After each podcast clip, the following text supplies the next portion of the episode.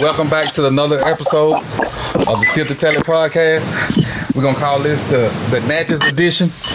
And we're going to send a lot of debates on Facebook about Natchez High football and the state of Natchez High football. Well, when we inherited it, it was in shambles. And I'm going to introduce my guests, and we're going to talk about our time in Natchez and to the time we left and go from there. We're going to share memories and talk about stories and former players and whatnot. All right. First off, we got Steve Davis. What's up, everybody? What's going on? Was a quarterback's coach for probably the same time we were there, with a short stint in the Woo. But Natchez High Bulldog to heart. We got Dwayne Taylor in the building also, too. Yo, what's going on? The young buck of the staff, Alcorn Brave, played DB at Alcorn, now works at Texas Wesleyan University. And last but not least, we got the orchestrator of the whole thing, Dr. Lance Reed. Hey, what's going on, everybody? Can't take all that credit, but what's going on? All right, let's get into it. We come to Natchez High in 04, is that correct? Yep. Yeah. So Lance, tell us how you came about getting the job. Well, I spent 6 years in Arlington, Texas, coaching at Sam Houston High School. Had a good experience out there with some guys where we took over a program that was down a little, and got a chance to work hard, learn some things, and get together and take a program and make a good playoff run. And I learned a lot of good things about coaching out there. And after those 6 years, my first job that I had, or a head coaching job that I applied for, was back home in Natchez. And it was kind of a dream job, you know, the opportunity to come back home and coach at the school that I played at and graduated from. It was just a dream opportunity, and some of the best years of my life. All right. Steve, how'd you get involved in the mix? I was out in Stone Mountain, Georgia, and I had started coaching in like 2000. I was coaching football then. I was always coaching track, you know, prior to that. And I had gone through 4 coaches in 4 years, where I had gone from being outside linebackers coach to an offensive line coach, to the quarterbacks coach, to the, what was it after that? Doggone passing game coordinator. And so, you know, Lance had gotten the job, and we had been talking, and I was just ready for a change, moving up. So I called him, we talked, and the rest is history, you know. We actually made it out. And I came back home in June. How I came into the fold, I graduated Southern Miss in 03 and did a year of student teaching in Brookhaven, and I needed a job. Thought I was going to get one in Brookhaven. They didn't have a spot for me. I heard through grapevine that Steve was coming home, and me and Steve had been friends for a long, long time. And he introduced me to Lance, and that's pretty much how I got involved in it. Started off at the middle school and went from there. Dwayne Taylor. Yep. How'd you get involved in Natchez High football? Man, I don't know if you could call it lucky or just the grace of God, but I applied for jobs at every school around the area but Natchez. And one day I was walking in the student union. This was 2008, right after I finished playing football. And I saw a guy with an all-blue jumpsuit on, and it happened to be Steve Davis. And I saw the Natchez emblem, and I went up to him, and I said, hey, man, look, I just finished playing football here. I'm looking for a job. I'm graduating. I still don't have a job. I passed all bars in practice. I need a job. And he was like, well, I'll give you the head coach at Natchez number. He gave me Lance Reed's number, and I called him, told him my story. He told me to come down. 2 days later, had an interview with him and Fred Butcher, who was the AD at the time. The first day Mr. Butcher told me was I needed to cut my hair. The next day I cut my hair, and a week later I had a job. So that's how I got involved in the mix. All right. What I'm going to do now is talk about that first year of football, which was a tough year. We were, 1-10? Is that right? Yep, 1-10. Tell me what were your expectations going into the season, Lance? Well, honestly, when we talked about building the staff, things materialized perfectly. We got a chance to get some home guys to come back to the program and have a vested interest in the program, and that made everything even more worthwhile. Just having you guys there. I know where my heart was, and I know where you guys' heart was. But that first year, man, we all knew the potential in the program. Coming back home, the previous teams didn't have a lot of wins, but, we had state championship powerlifting team, we had state championship track teams, and we just knew the history of athletes in Natchez, and we knew the possibilities of what that program could do.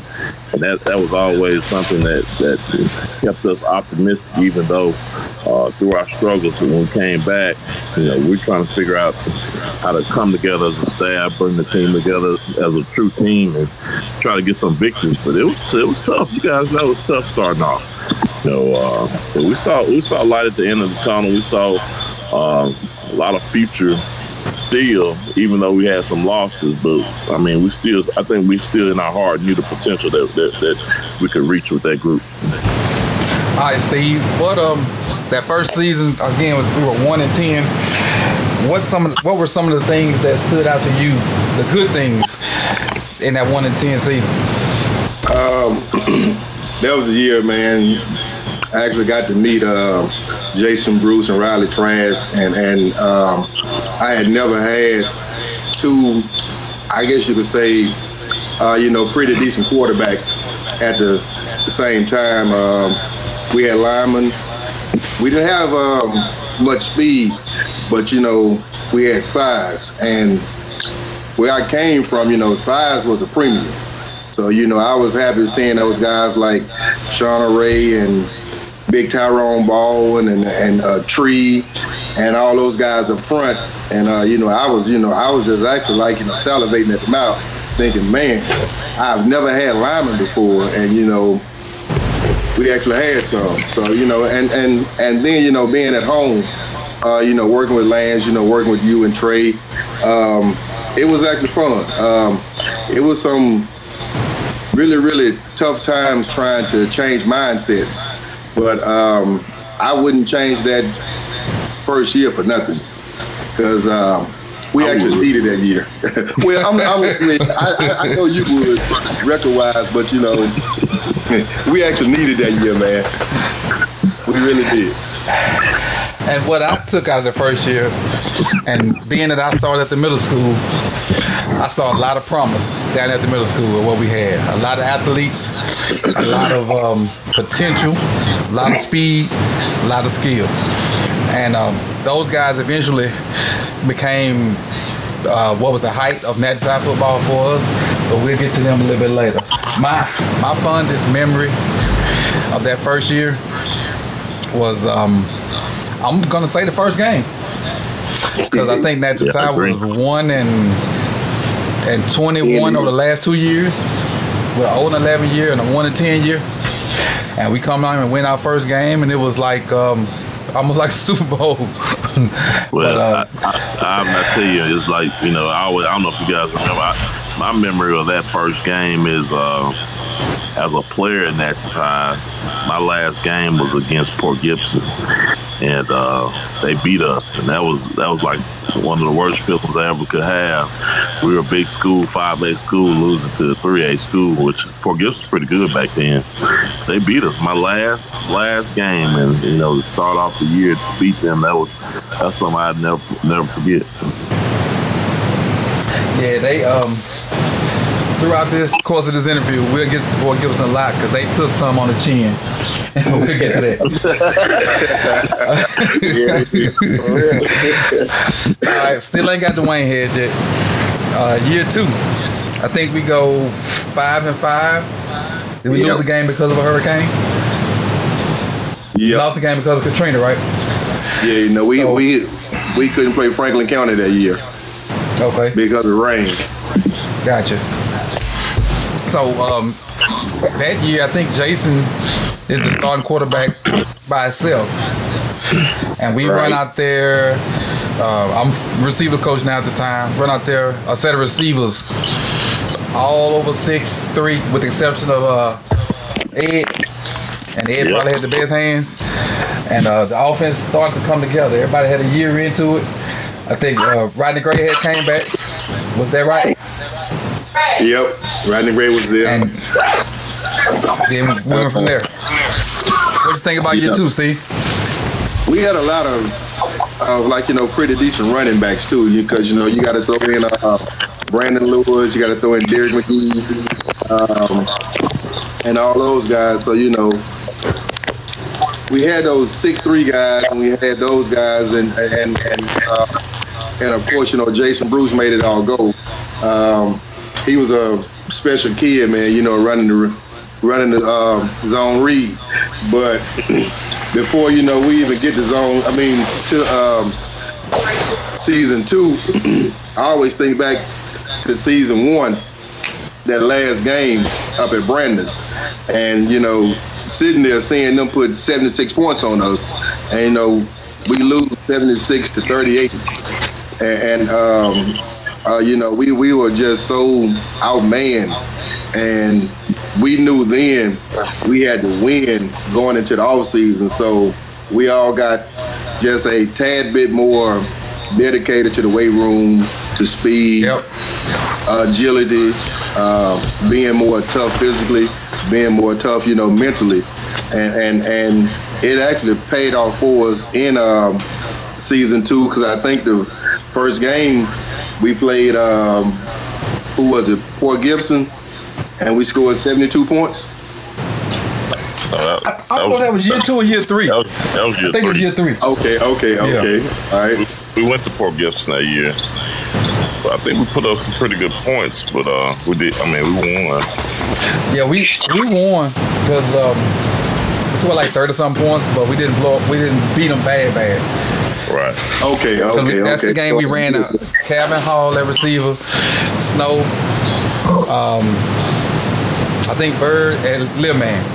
Right. We got them tall receivers and Little Man. Okay. But still, how did we do in district that year?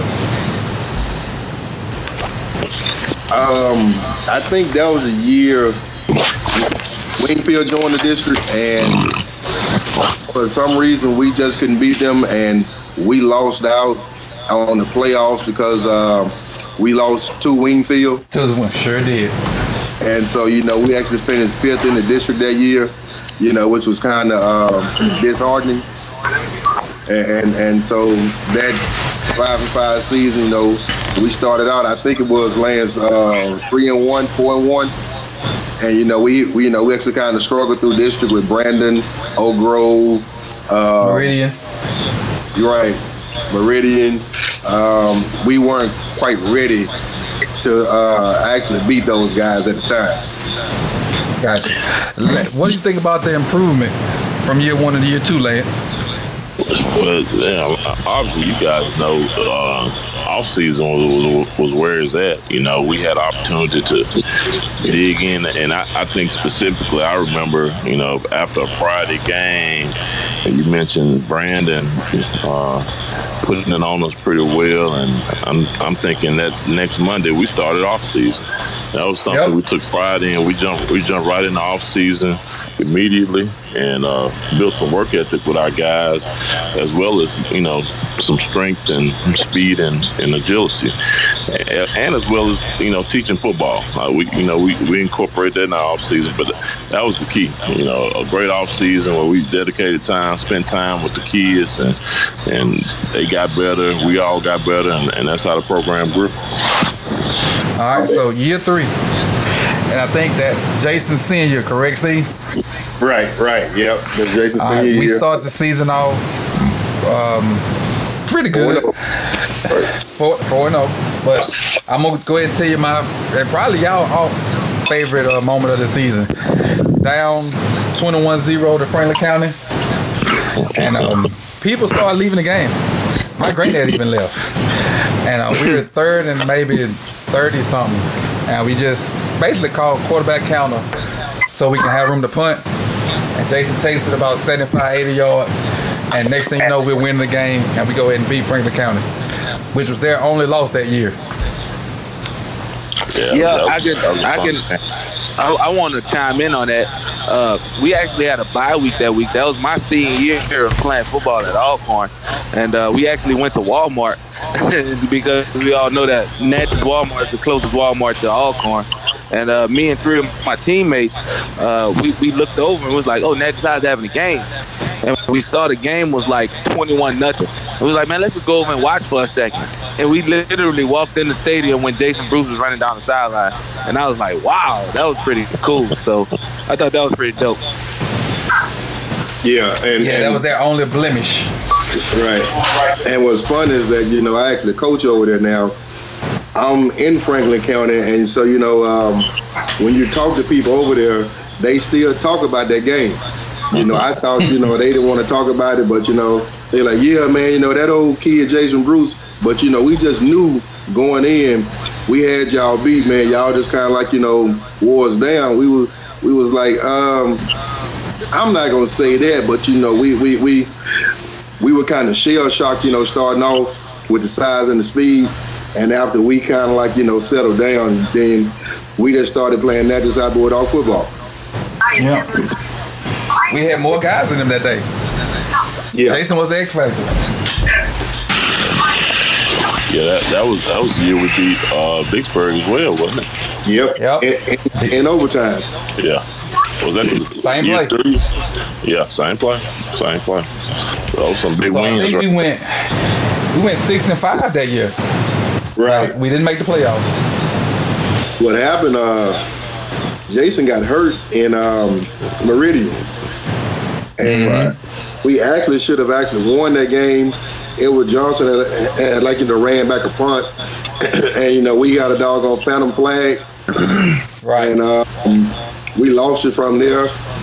And so, you know, they ended up beating us. And we go to Oak Grove the following week with a young Rico Richardson, who actually wasn't ready. And they exposed us. And I think Derek started at QB. Derek started it, but, you know, Rico came in afterwards. Okay. And so, you know, if we could have had the 2009 Rico, man, we could have walked about that thing with a victory. But what you got to say about that year, Lance? Man, one thing that team, and I keep thinking, the one memory I have about that team is, and they may not like this, but they didn't know how good they were. I think they were, you know, even with the Jason injury and all that stuff. At the end, we had a chance to really get in the playoffs, and lost to Wingfield again. Yeah, I don't think we really took it as serious as we could have, and I keep that's just in my mind that they just weren't used to having that opportunity. And right. But they were an excellent team. You know, defense played well, and, you know, had a lot of weapons and stuff. But we were still trying to figure out how to win as a program at that point. Yeah, and those three teams, a bunch of kids on those teams, laid the foundation for what came a little later. You take Snow, Roger Jackson, Tree, Jason. We pull Desmond out of the band in baseball. Pull Jordan out of the band and track. And we were getting a few guys here and there to finally come out and play football that probably wouldn't have played normally. All right. Going in year four, we lose a decent senior class. Coming back with, I think, Rico as the starting QB.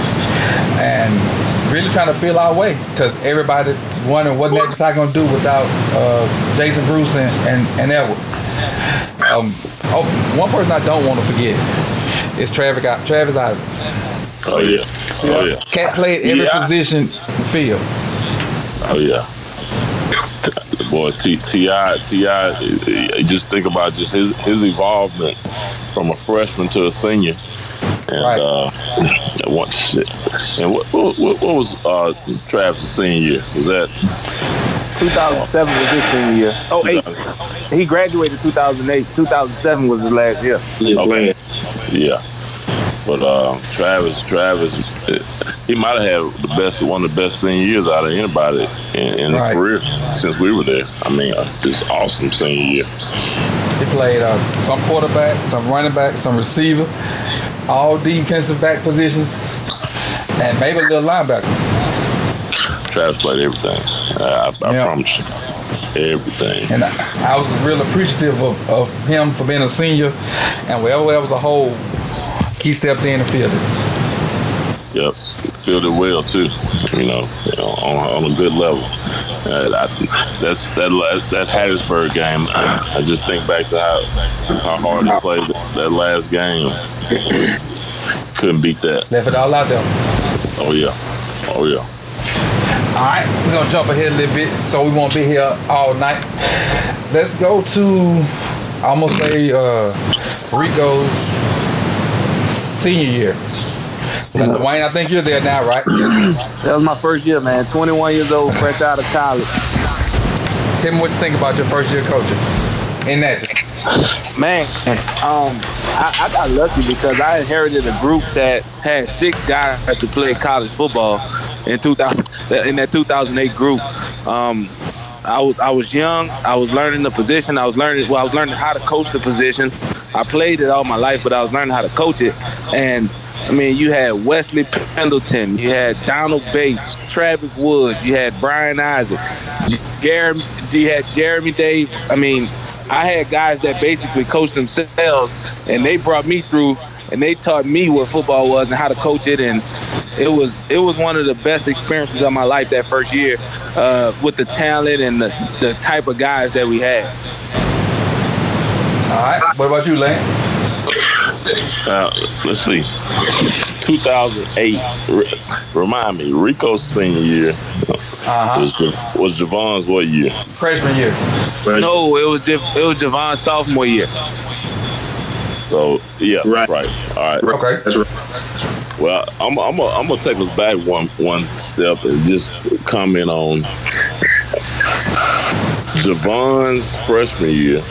Yeah, that's what I meant to go. I'm sorry. I thought that's where I was. In that Fed game. Mm-hmm. And y'all know the whole debate of we started Rico at quarterback that game.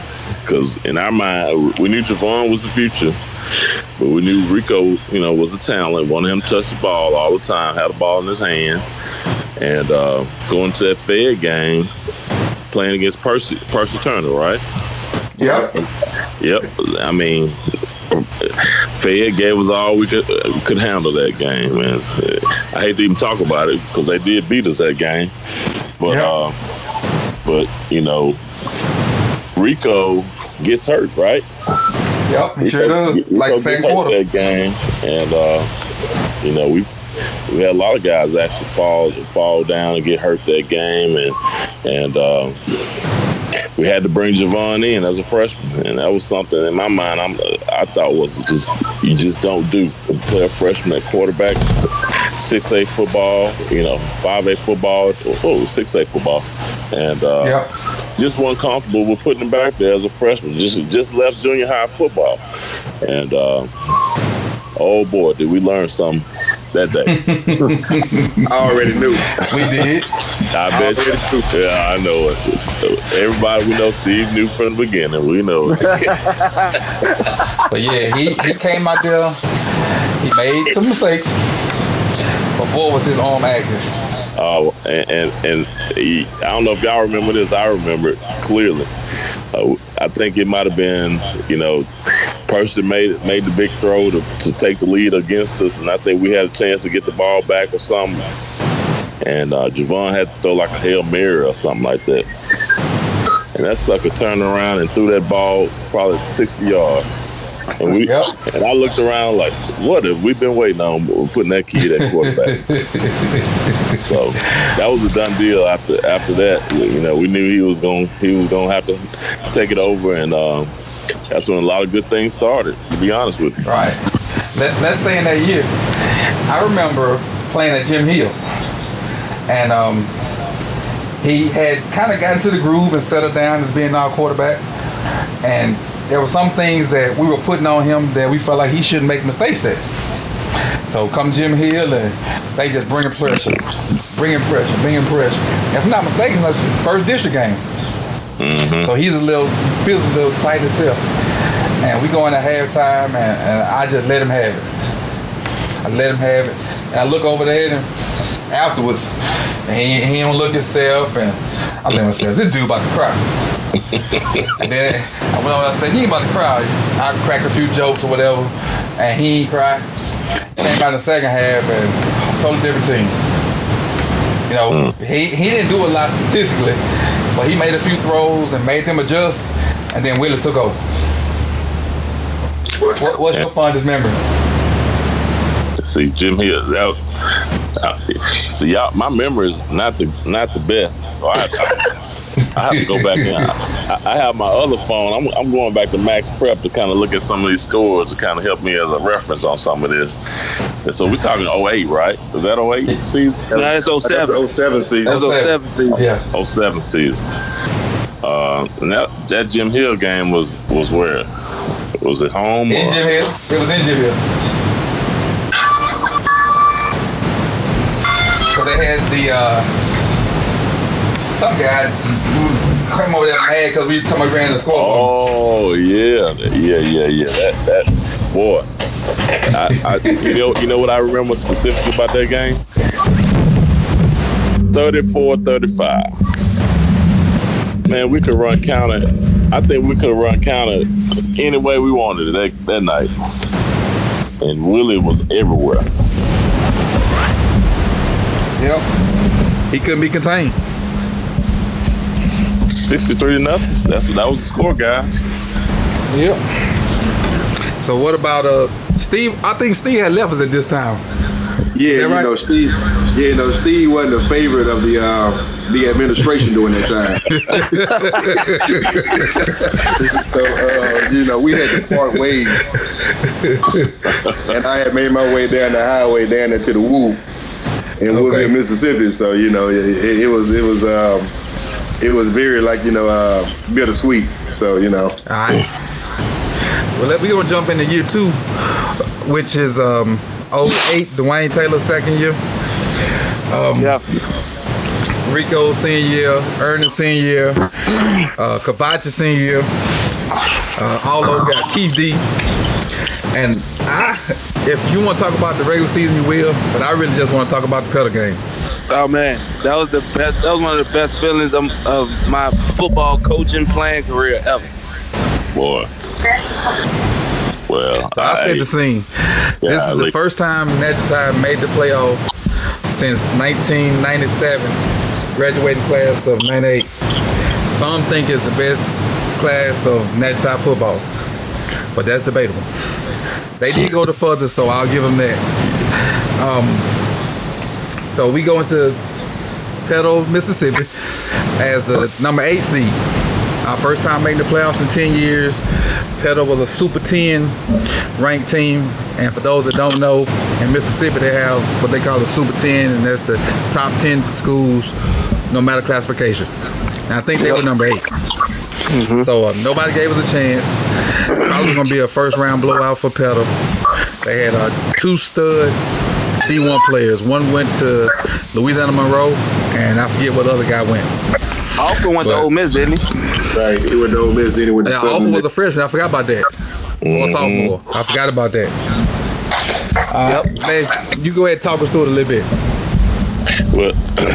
Well, I tell you, I never forget going down there, and we all just super excited about having an opportunity to play in a playoff game.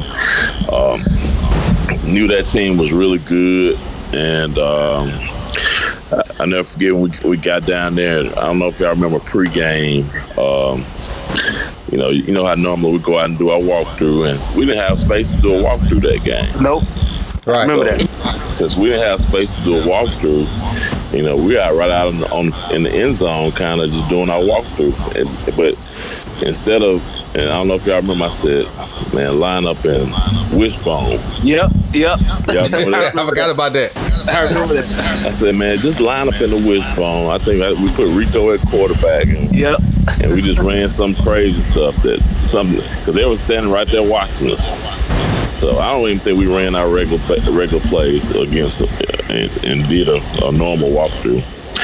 But man, I tell you, I second that, man. It was an awesome game.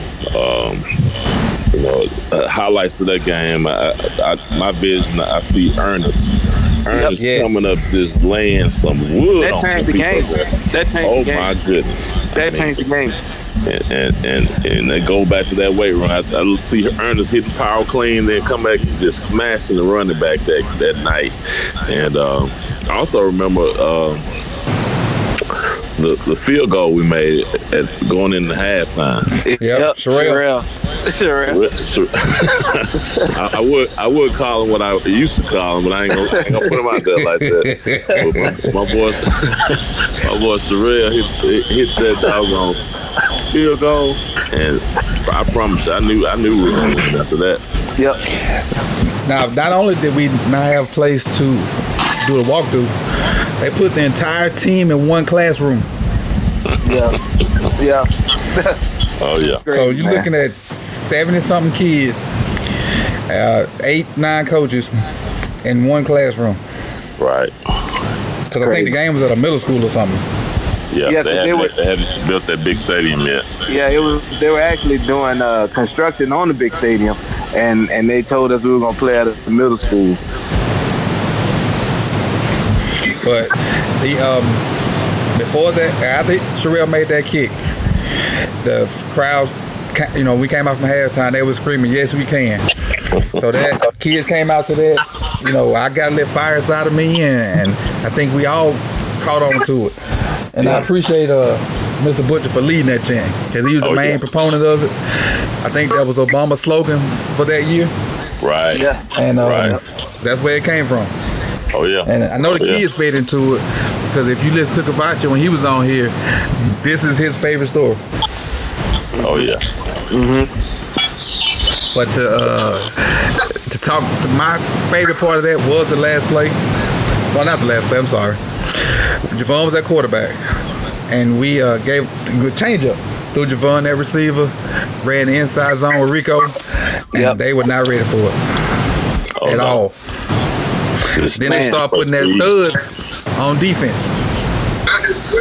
The running back played some linebacker, and the receiver played DB. When he did that, I think everybody on the headset said, it's over. Like, they feel the pressure. We knew the game was over after that.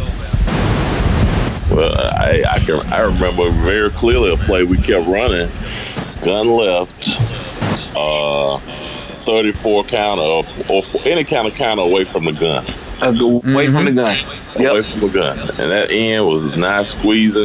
And he was a good-looking kid, but we were more physical than him that night, and that's always fun. Yeah. Sure will. And then on their counter, you remember Nick Brooks was taking them out, pullers. Right. Man, he was feeling it like a champ, man. That group of kids, man. I mean, just think about it. Like from that. I mean, and they're still all friends to this day. Like that tells you about football and guys being like not really friends, but just being able to understand each other and be around each other outside of football. Because those dudes would do anything for each other, man. It was awesome. Yeah, they all still friends. A couple of them in law enforcement, and I see them talking to each other all the time. Yeah, that's the one good thing about football: lifelong friendship, brotherhood, teach you about life. Yep, that's true. I'll tell you another thing about those guys. Boy, they were hard to handle in off season sometimes. Right. You know them duckers. They could, you know, you get one of them acting up, then all of them go act up. Once you turn them over to Big track team. Once you turn them over to Coach Wesley for track, it's over. You're gonna have to keep a leash on them. You gotta watch it. Big man. Come on, Big man. But I mean, you can't forget about T. Woods, and you know, and just that whole dynamic with that group of kids, man. They hung together tight, and like you said, they still do. And guys, you gotta believe that had to play a part in how good the team was. Yeah, how close they were. They truly were family. Yeah, 100%. They were gonna go down for each other. In the end, to the end, you know, back then and even to today. Yep. Let me give you an example of how tight they were. All of them were seniors, and all of them were playing, but Rolando. And y'all remember how they used to dog it in practice so he could look good so he could play. Yep. And I didn't know that at the time, but he ended up playing a lot on that team because of them giving him opportunity. They wanted like a senior-led team. Right. But Rolando had a role, if y'all remember. Oh, yeah. I remember we'll put him in at outside receiver. Rolando would block, and he would drive guys to the track, man. Like Rolando had a role, and he played it. He was on every special team, and he was fast, he was long, and he helped us out a lot, man. Yeah, he made plays. He had a lot of unsung heroes. Yeah, man. All right, let's go on to the next year. What are we gonna do? Go ahead. I'm sorry. Before you go on to the next year, I got a story, and I know you said we're gonna bring back the old stories. I got a story, man. My first summer in Natchez, you know, and we would test the guys in the summer, and we would have the guys run the 40s and all that stuff, and everybody ran their 40, and we had a kid come late, Wesley Pendleton. He came late because he didn't get up on time, and he had on some pajama pants. And this just give you an idea of how talented those guys were. Wesley came late, he got on the track, and he walked up to, I think it was Coach Reed or Coach Woodard or one of those, I think it was Pop Woodard. He was like, hey, I want to run my 40. And they was like, okay, go ahead and run it. You need to stretch? He was like, no, I'm good. He got down in the stands, and Ivy, you remember what they clocked him at? 4.39. I couldn't believe it. And when I saw that, I was like, yeah, these guys down here are a little bit different than anywhere else that I done seen in Mississippi. And that's the reason he went on to play at Ole Miss and playing Canada and playing the Arena League and get trials with different teams and all that good stuff. Like, we were blessed, man, with some really good talented kids. Wait, Tim, you remember this? He had sleep in his eyes. Right. If you remember this, even after the testing later that year, me and you sat in the stands, and they were running 110s. I think we was supposed to run 15 or so, and we was like, well, let's just see how many they run before they start complaining. They got up to like 26, 27 before they were like, hey, man, what y'all doing? I thought it was 15. I remember that. That team was the most conditioned. Like, I mean, and like you said, like, even though they would like look after each other and all that stuff, they held each other accountable, and they didn't let anybody like get upset. So if you're upset, we're running.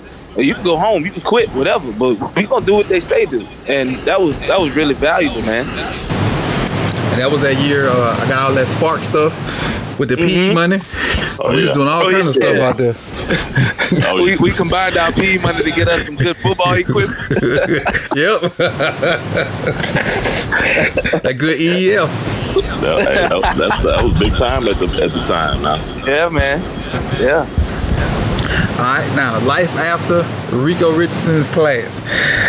People wondering what y'all gonna do, and you know, what can you do without those guys and whatnot.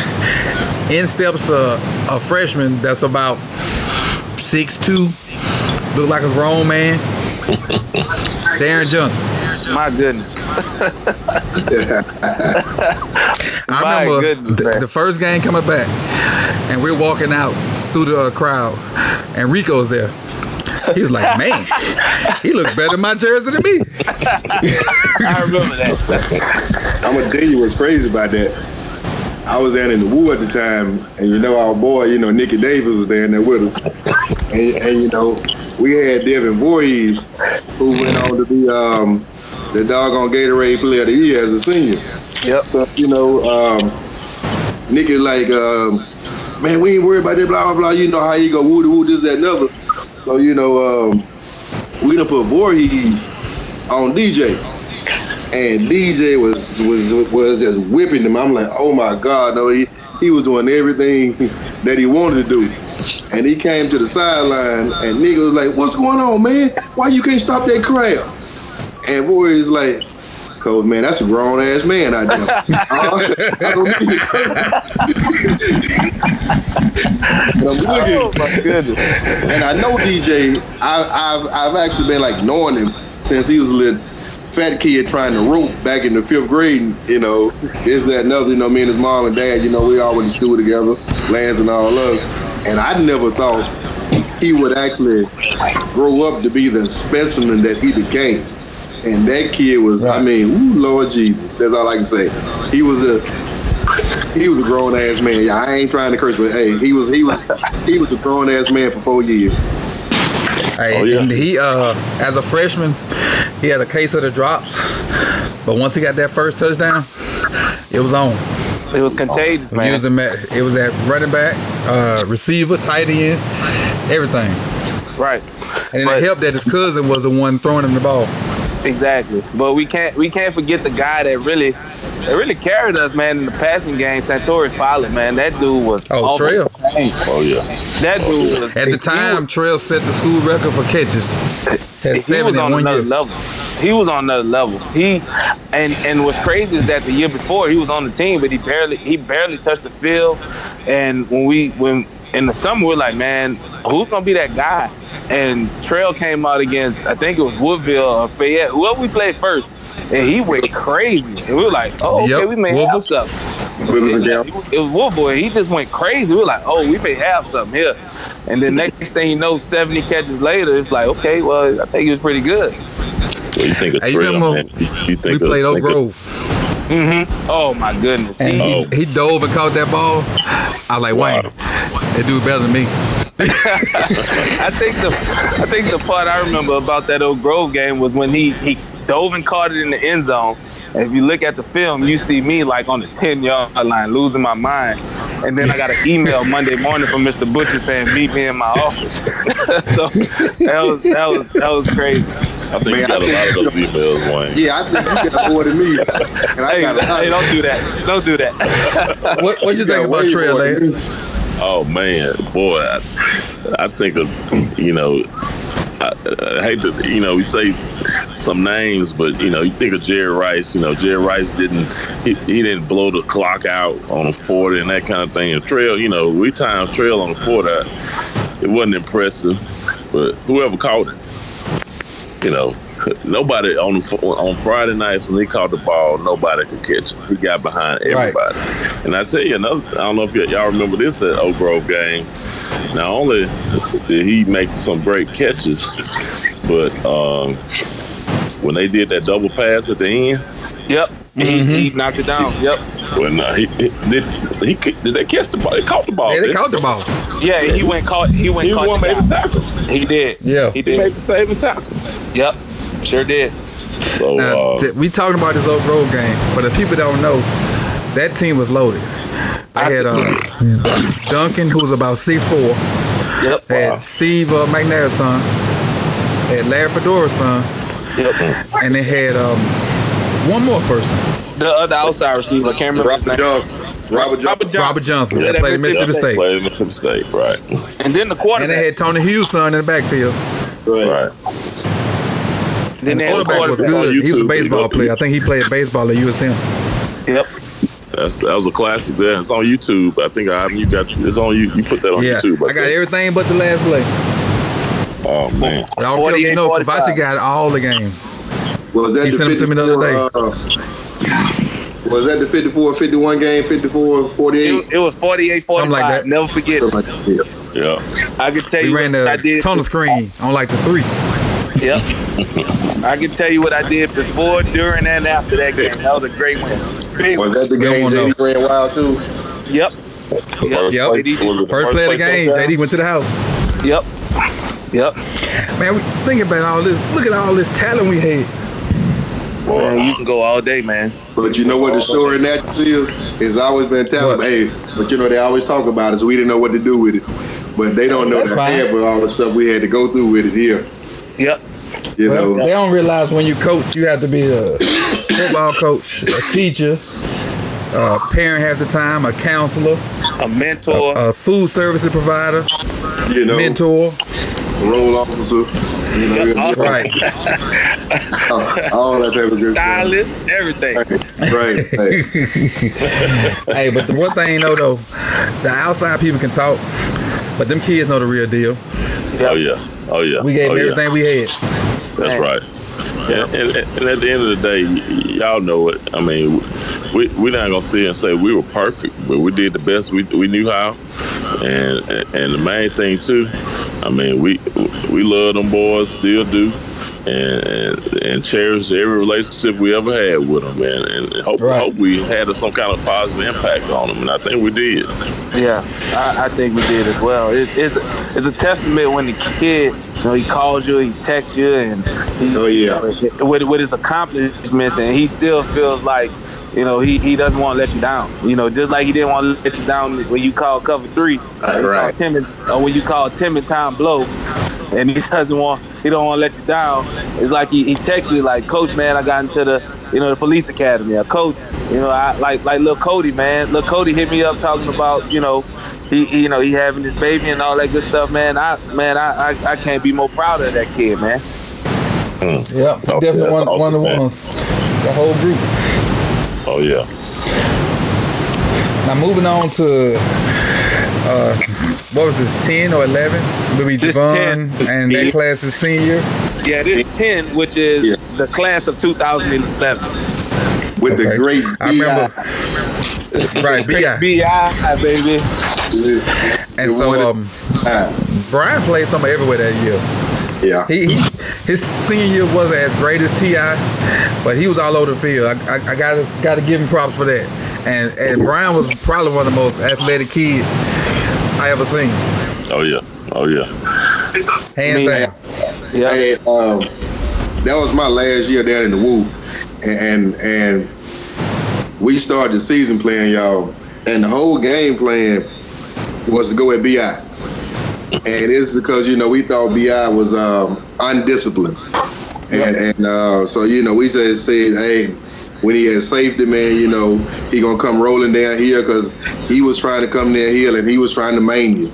And so, you know, we was going to have to go freaking, you know, play action, throw it back behind him. When he go to corner, you know, I told Devin Fossman, hey, you know, you're going to have to win. And we were going in to score, and I think it was either Ernest or somebody. No, not Ernest. Somebody caused a fumble, and B.I. scooped it up and took it 85 yards to the house, and that was a ball game for us. It was a 14-7 game at the time. And I remember that. And you know, we couldn't catch him. We didn't recover. And you know, I think that was a big play, but he was a playmaker, man. He was a playmaker. Yep. He was always around the ball. Yep. He was that. And so, let me ask this question: Javon's senior year, we finished second in the district, right? Yep. And did we beat Meridian? No, that was when we was up on Meridian 18-0, man, and we couldn't close the deal. We were driving down the field. I remember that like it was yesterday, man. We were driving down the field, called stick it was eagle, basically the same stick concept, and we couldn't come down with the ball in the end zone. But we had a lot of opportunities to win the game. that I really believe if we'd have won that game, we'd have went 11-0 in the regular season. We'd have been one of the top teams in 6A. We'd have had a chance to win the state championship because the road to Jackson would have came through Natchez, man. That was a tough one. That was a tough one. And the playoff game, Lance, we played Gulfport. Yeah. And early in the game, and we couldn't stop the. What were they running? Trap. Fullback trap? They were running trap down our throat. Trap. And we knew it all week. That was definitely my main play. Yep. It was really frustrating that we didn't stop it out of our base. Yeah. Mm-hmm. We had another package that we put in just to stop it. And I think the second half we finally did stop the trap. But they had a couple big pass plays on the back end. Yeah. We were in zero coverage. And that finished the first half. Well, something happened in that second quarter that was kind of magical. Boy, you probably can. I know you can describe that better than I can. So they run the trap. And I think we're down 17-0, maybe something like that. Maybe 21-0. Yeah. And then it was 21-0. In a span of 8 minutes. I'm going to say less than that. We rip off 21 straight points. That was great. The key play being Javon's back there. He gets pressure, about to get sacked, and his knee almost hits the ground, and he flicks the ball to Newt. Damon Williams. And so what he does, Damon Williams, he fakes out one guy, gets down the sideline, and by now he gets blockers. I don't know where they came from. And he scores. And that makes it 21-21 right before halftime, and we go in with a tie game at halftime. Sideline's going crazy. I'm going crazy because that was probably one of the better plays I ever seen. Now, before that, we had a game plan. They had a guy at number 8. Yeah. And we pulled Pee Wee from the gym and turned him into a pretty darn good receiver. Like, number 8's on Pee Wee. Throwing the ball. Yeah. We didn't stick with that game plan, but at halftime we were tied up, and we'll get to that. All right, talking about that second half, Lance. Well, the second half, we're giving up the run pretty well that first half, and we're at a four-man front the first half, which is our base 4-2-5 base defense. But we moved it. I think it. Dwayne, we had like some kind of 5-2 look. We went to the eye front with the two guys on the outside, basically trying to stop that guard from being able to come over and trap that guy. That's what we went to. And you gotta think, we had Justin Hamilton in the middle there, and Chris Curtis, two our twin towers down there, and we had a physical front. Raheem Franks and all those guys. We're just as physical, but our technique just didn't hold up in the first half. But so it got to the point we stopped the run, the counter and those dives and traps and stuff that they were running. I said counter, but traps. I think we kind of shut that down. But they had a little receiver who we saw had some talent, bust some big plays on us, didn't he, Dwayne? In that second half? Yeah, I'm sorry, my phone was on mute. Yeah, man, they did. Yeah, we're talking about the big plays. They bust on us a couple times. The biggest thing is, you put it on the back. We put it on the back end. Like, couldn't stop the trap, so then we put it on the back end. And they had two little outside receivers that were pretty good. And our guys on the outside, we just couldn't make plays. Their guys did, and our guys didn't. We ended up stopping the trap, and when they start throwing the fades, we just couldn't make the plays on the outside. And they made some catches that we didn't see them make on film. But playoff football, you got to make those plays, and we didn't, and they did. So they were home. If we could have a reset against a thing like that, I promise you, I feel like we were a better team that night. Yes. Well, overall, if we could play them 10 times, I think we'd get them 9 out of the 10.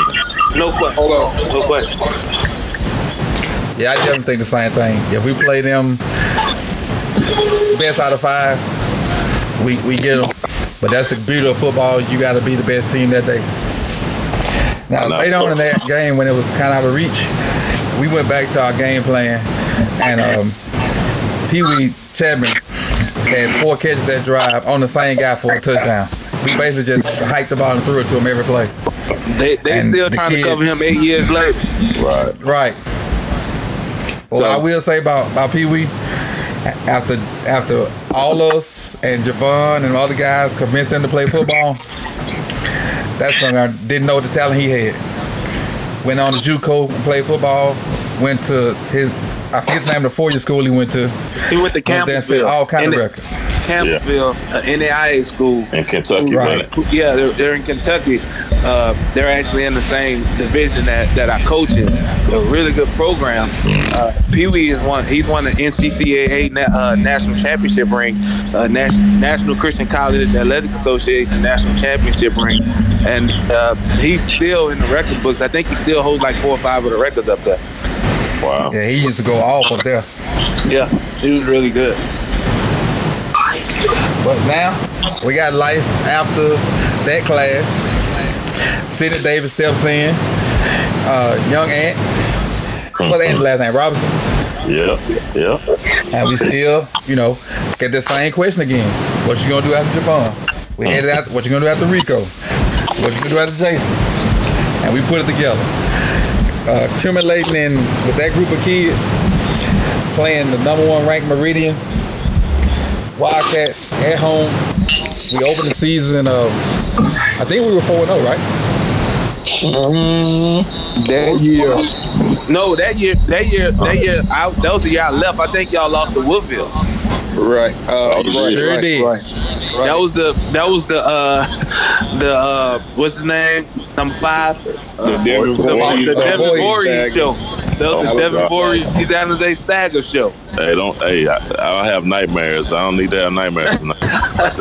Hey, Lance, you remember, that's the only receiver we doubled ever. We put Aaron Brown back there to help with Alizé. Well, I don't remember doubling another receiver ever. Well, I think, honestly, what we did was we stuck Aaron Brown back there. Give it kind of a cover 2 shell. I think basically played cover 2. We didn't want Alizé to run the fade on us, and we stuck Aaron back there. But I promise you, the kind of talent Alizé was, if they had thrown that fade, he probably caught it anyway. Right. But we pre-snap, it looked like he was covered, so they didn't throw it. And I'm glad they didn't throw it, but they ran it on us. What was that running back name they had? Show dog. Yeah, man. So we had. Was, you got to think about all the talent who was on that field. Right. So you had to pick your poison. Yeah, for them and us. So they were a good team. They were tough. And that was. That was Anthony's first game starting, because DJ had started all the games the doggone previous year, and he was one kid who could really spin the football, but mentally, he looked the part, but mentally, that was probably the hardest job I ever had, man. Coaching. Anthony had the talent. But he didn't believe in himself. Right. But he was one of the better quarterbacks in the state his senior year. And he just didn't believe it. Right. And Anthony probably had as much talent as any of those guys. Right. I mean, he was, 6'1"? Oh, yeah. About 205. Strong. Could throw. Fast. Could run it. Right. But he doesn't believe in himself, and trying to get him to, that was a job. We all had to take on. We had to go get him out the bed.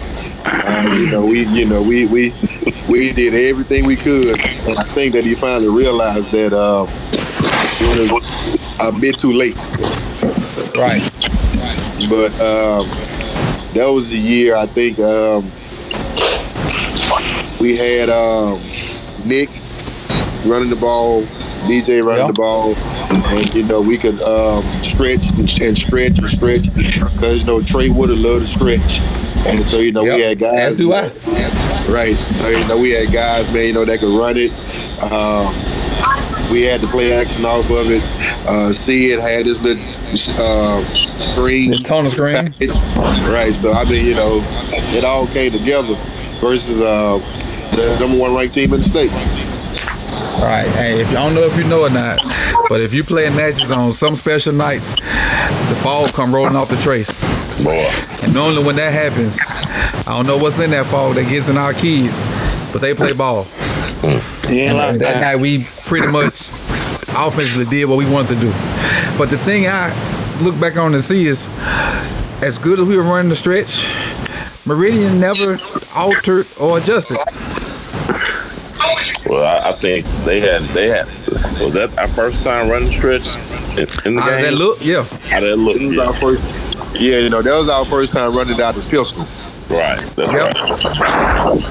And that really caught them off guard. And like you said, I mean, they didn't adjust very well to that. We ran three plays off that look. We ran the stretch. We ran the over route, like fake the stretch and run, have a guy come under and a guy like we had the bootleg off of it. Yeah. That's the one I'm talking about, the bootleg. And right. Then we ran the tunnel screen. Right. Them three plays. Mm-hmm. And they couldn't stop it. And I still see. Then, go ahead. They made their run after halftime because it was like, what, 35-7 at the half? What I was going to say was every trick play we had worked. Oh, yeah, we had the halfback pass. We had the tunnel fake tunnel pass, halfback pass, and jet sweep pass. Right. All of them worked. Yeah, like you said, Steve, J Mom came out slaying it in the second. Is he still Louisiana Tech? Yep. Yeah, he's still there. He's still there. Yeah, so they came out. What about that second half, Wayne Head? Oh, no, you was gone. I was gone. You heard about it. They came out the second half just throwing it. Yeah, they made some plays. They had some speed, but Meridian always got speed. Oh yeah. But one thing happened, they couldn't stop the stretch, and we were up 7, about 4 minutes left, and DJ broke off a long run. Boy. And put him down 2 scores. He stuck that place went crazy. And hit that gap, and it was, and you know that was it. DJ was a grown man. He still was a grown man at that point now. Right. Now, I don't know if you listen to this and you want to go back and look at the video. He had another run, but he carried about 4 of their guys in the end zone. You remember that one, Lance? Oh yeah. Hey, strong man, strong. So I think Denzel had a nice run, but he ran over somebody. Who was that? Denzel. Oh yeah. He sure did. Dude had a good game. Boogie was out there blocking like crazy. Oh man, boy. That's another guy ready to keep a head alone. Oh man. Long list. Yeah, that long list for him. Right. That was a great night in Natchez. Oh, it was fun, man. That was fun. A lot of people talk about that. They asked me about that game because they saw the score, and a lot of people were shocked up about it because they were number one in the state at the time. Yep. Yeah, so we actually had Steve Robinson at the game. He's a beat writer for Mississippi State now. Headed to scout.com. Yep. And he sent out a tweet that said, Natchez has punched Meridian in the mouth. Well, we held on it and won it. Well, it was about time, guys, I tell you. Right. We had them on the ropes. We had them on the ropes a couple years, and it's about time to finish the deal. So I was happy y'all won that one, man. Yeah. Now, we've been on here about an hour, so we're going to try to wrap it up a little bit. Then we're going to talk about our demise in Natchez. Which is that was the next year. That was the very next year? Yep. Okay. Well, that was an emphasis on education, which in most schools should be. But the cuts to our program, which was probably the most consistent at the time, were too drastic for my liking And well, I'm gonna let those guys speak for themselves. So I made the choice to leave and go from there. You know, I didn't want to leave Natchez, but you know, I had to make a choice that was best for me and my boys, and go from there. What is your opinion on it, Lance? Well, I mean, you know, we all know kind of what took place. You know, when we say emphasis on education, we got to keep in mind that, you know, we were a group of, not only did we spend a lot of time in athletics, but with our team and our program, you know, we did emphasize to all our student athletes to do well in the classroom. We held them accountable in the classroom. But, you know, obviously our district had a different vision and had to allocate funds differently, and you know, and maybe some of that stuff needed to take place, but it directly affected us when it comes to you know, our budget, our salaries, and things of that sort. And not that we were in it for the money. You guys know that we spent all our time, you know, with that program because that's right. What we chose to do. But it's still a livelihood that we had to think about, and we had to make some career decisions, and you know.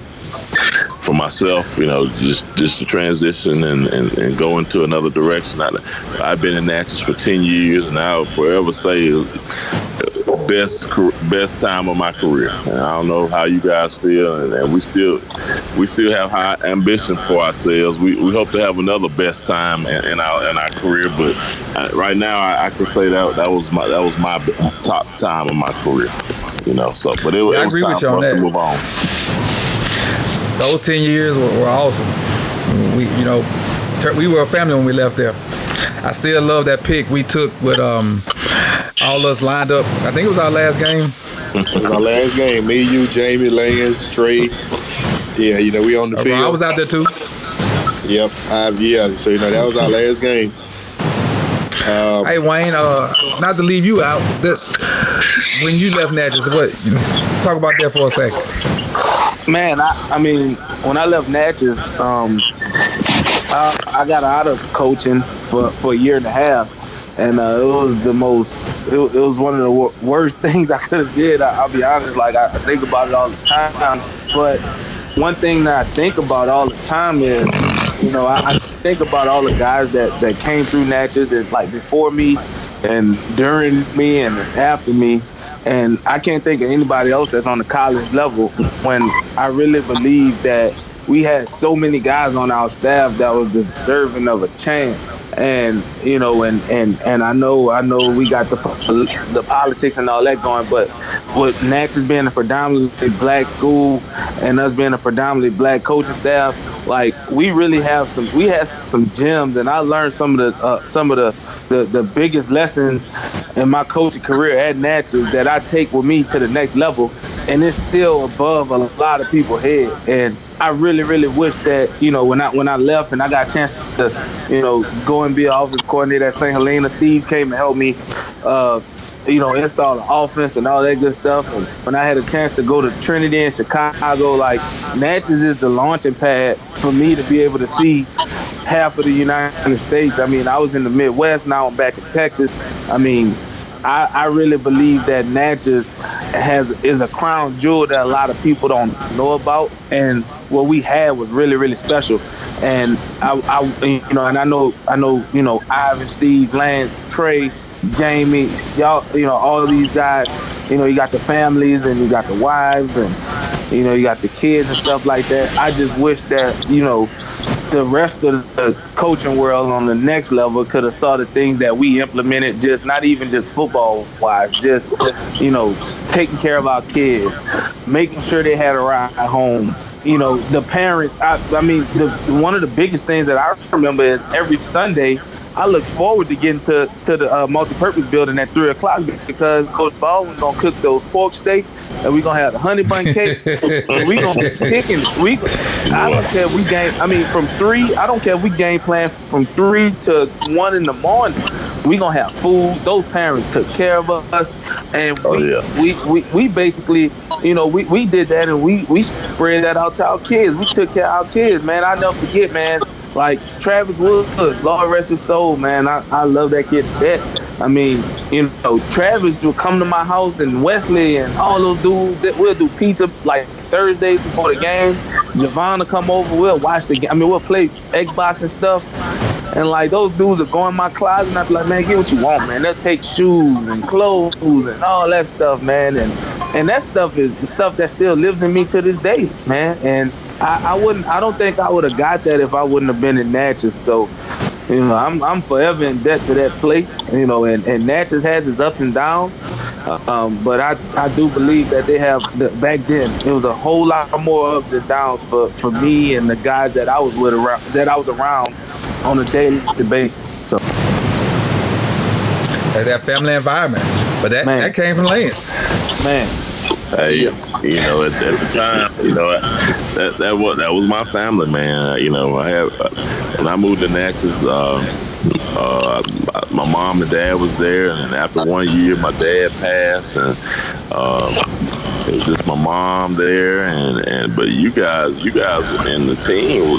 That was my family, you know. That it was no different, you know. So you guys know it, you know, and that is just as special. Like I said, when I say the best time of my life, that part of it, not just the football. You know, that's the part of it that is just as important to me as any. The relationships we built and the family, and, you know, that time, the experiences we had together. Yeah. Right. Now, what I want to say is when I left Natchez, I went to Columbus for 2 years, and now I'm down here in Florida on year 3. Looking back on Natchez, the kids we had in Natchez versus the kids we have here, we did a lot with less. Yeah. I mean, I remember having to teach kids stance and start at wide receiver position. Yeah. Well, here, these guys got that part, so I can teach more of the nuance of playing receiver. Mm-hmm. I mean, just linemen, they know more about football. Right. They study the game. They like watching film. You know how that was like pulling teeth and that just... Oh, yeah. Yeah, man. I mean, they ask legit football questions. So, Ivan, do you think? Like, I had a kid come to me. Do you think that has a lot to do with just this day and age with the kids? You think most kids are just smarter, have more smarts in football, or is it the area? Well, I think it's part of the area because they've been exposed to it for longer. Because you remember the Natchez Falcons didn't start till after we were there. Right. Yeah. And these kids been playing football here since like 7, 8 years old. Right. So all the stuff that they were learning at 6, 7, and 8, we were teaching in 8th and 9th grade. Yeah. So they got a head start on it. Yeah, I agree. Steve, what you got to close us out? I just got one thing, you know, that last year, man, you know, I was there, but I wasn't there. You guys stood by me. That year, my mom was diagnosed with cancer. Yeah. So, you know, that was a trying time for me. Mm-hmm. And I was between school, the hospital, home, practice, this, that, and other. And, you know, Lance and you and Jamie, even Wayne Head, man, you know, y'all just helped me to get through that time. And so, I mean, you know, I was the only one left here. So, you know, seeing how things change when the actual new coach came in and everything that was built was like, you know, torn down in a week or two. As far as academics, as far as discipline, as far as film study, you know, seeing all that stuff leave, man, you know, that kind of like hurt being here. Mm-hmm. And knowing that, you know, you actually helped to set that foundation. You know, then, you know, you actually go from coaching change to coaching change. And I think now, you know, they've had the same coach for 3 years now, which is good. the middle school program is actually doing well. So there's a change that's coming. But you know, you always hear if Coach Reed and staff would have stayed, we'll probably have a doggone state title by now. We don't know that. No. But you know, things happen for a reason. I think, you know, we all had to split up, man. We all had to leave. I remember me and Lance talking once, say, hey, man, you know, we going to come here for 5-6 years, right this ship, and then leave. But it's home, so, you know, we didn't want to leave. Right. So, you know, it is what it is. But, you know, where it's going now, you know, things are getting better. And this town, they just have to support, you know, this staff and these kids, and they can get a winner. Yeah. Right. All it needs is consistency. Because if you look at, I think Chris Scott's senior class, or the class before that, they had 4 head coaches in 4 years. Yeah, that's tough right there. Yeah, yeah, man. And it's tough. It's tough to win like that. Yeah. Well, you know, but man, the last thing I'm gonna do is I'm gonna give my fondest memory of the 10 years, and you guys give yours. Then we'll close this thing out.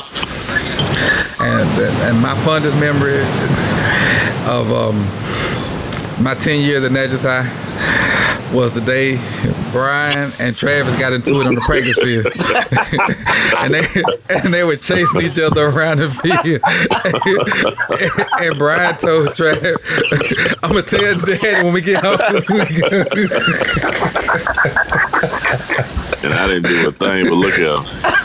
Right, we all did. Oh my God!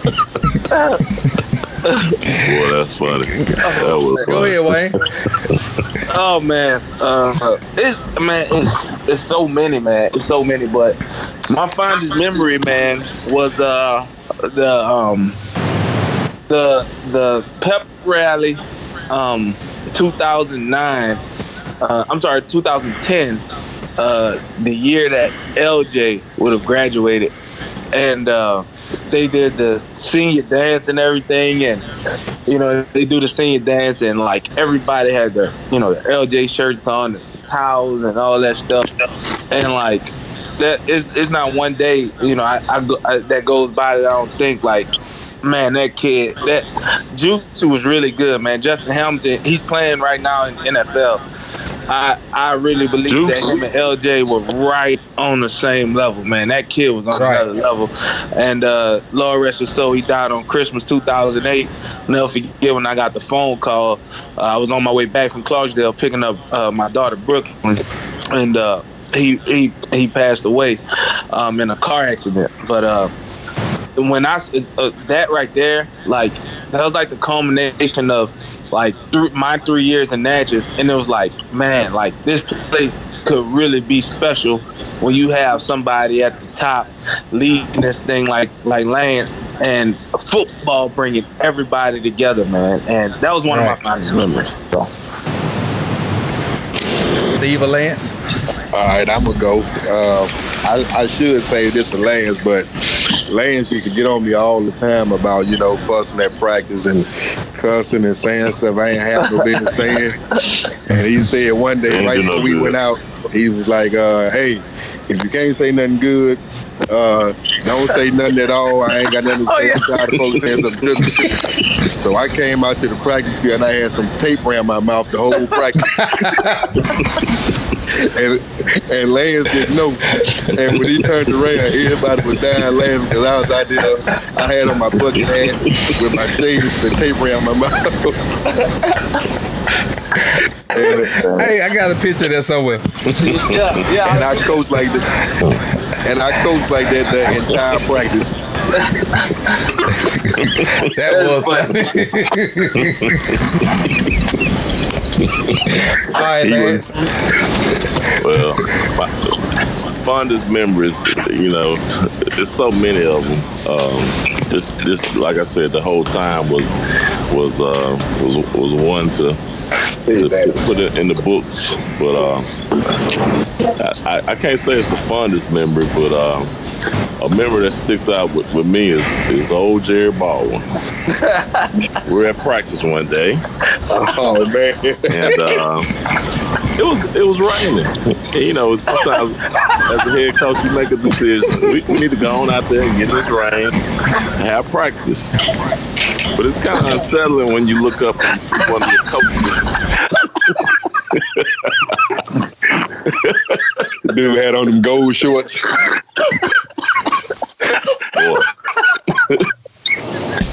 Oh, that was too funny. Well, I'm not gonna go into detail. Let's just say he had on gold shorts and that was it. But I had to start a new policy after that. Coaching attire. Coaching dress, yeah. Oh man. Hey, this is gonna end this Natchez edition episode of Sit the Telly podcast. Trust me, we could go on and man. On and on about Natchez High football. Oh yeah. I mean, it's a bunch of kids came through. Oh yeah. A ton of talent came through. And like Lance said earlier, were we the best? Did we? Probably not. But we gave him everything we had. We did the best we could with what we had, and we made the most out of it. But most importantly, looking back at these 30 to 22-year-olds that we coached, yeah, pretty much all of them doing something with themselves. Oh yeah, we still got a few playing ball. Sidney Davis at Troy, Juicy. Who Juicy playing with? Kansas City. He with Kansas City now, right? Yep. And I think that's all we got right now. Yep. Yeah, I mean Rico just finished up, but the rest are working. Rico didn't stay in the NFL. Yeah, but the rest are working, man. You know. They have families, some are married, and, they do still call us a Texas. Man. Yep. Hey, tell them I'm about to bring something to them. Brian called me every other day. One thing is, if we didn't call your name, don't be offended. Right. Because it's too many guys out there that helped us along the way to remember every name. Yep. R.I.P. T Woods, LJ. Yeah. Any party shots you guys got? Yeah, man. Hey, a lot of love, man. A lot of love for all the guys, man. I'm gonna bring you a lot of love. Jump drive for the pictures. Hey, y'all boys made me the person I am today, man. The coach I am today. I don't think nothing. Okay, what you want to wait? No, just bring them on. Okay, and we just do by here. Okay. What's Steve got going on, man? Man, hey, leave it to Coach Davis. Leave it to Coach Davis to throw this thing to the left every time. No, man, I was talking my brother about some pictures, man. Put that tape on your mouth. Don't. Put some more tape on your mouth. No. We had some pictures missing from the wedding, so the wife was giving me a hard time. So I was talking to my brother. Steve Davis is married. Let's cut this. That's a whole podcast itself. That's a whole nother podcast.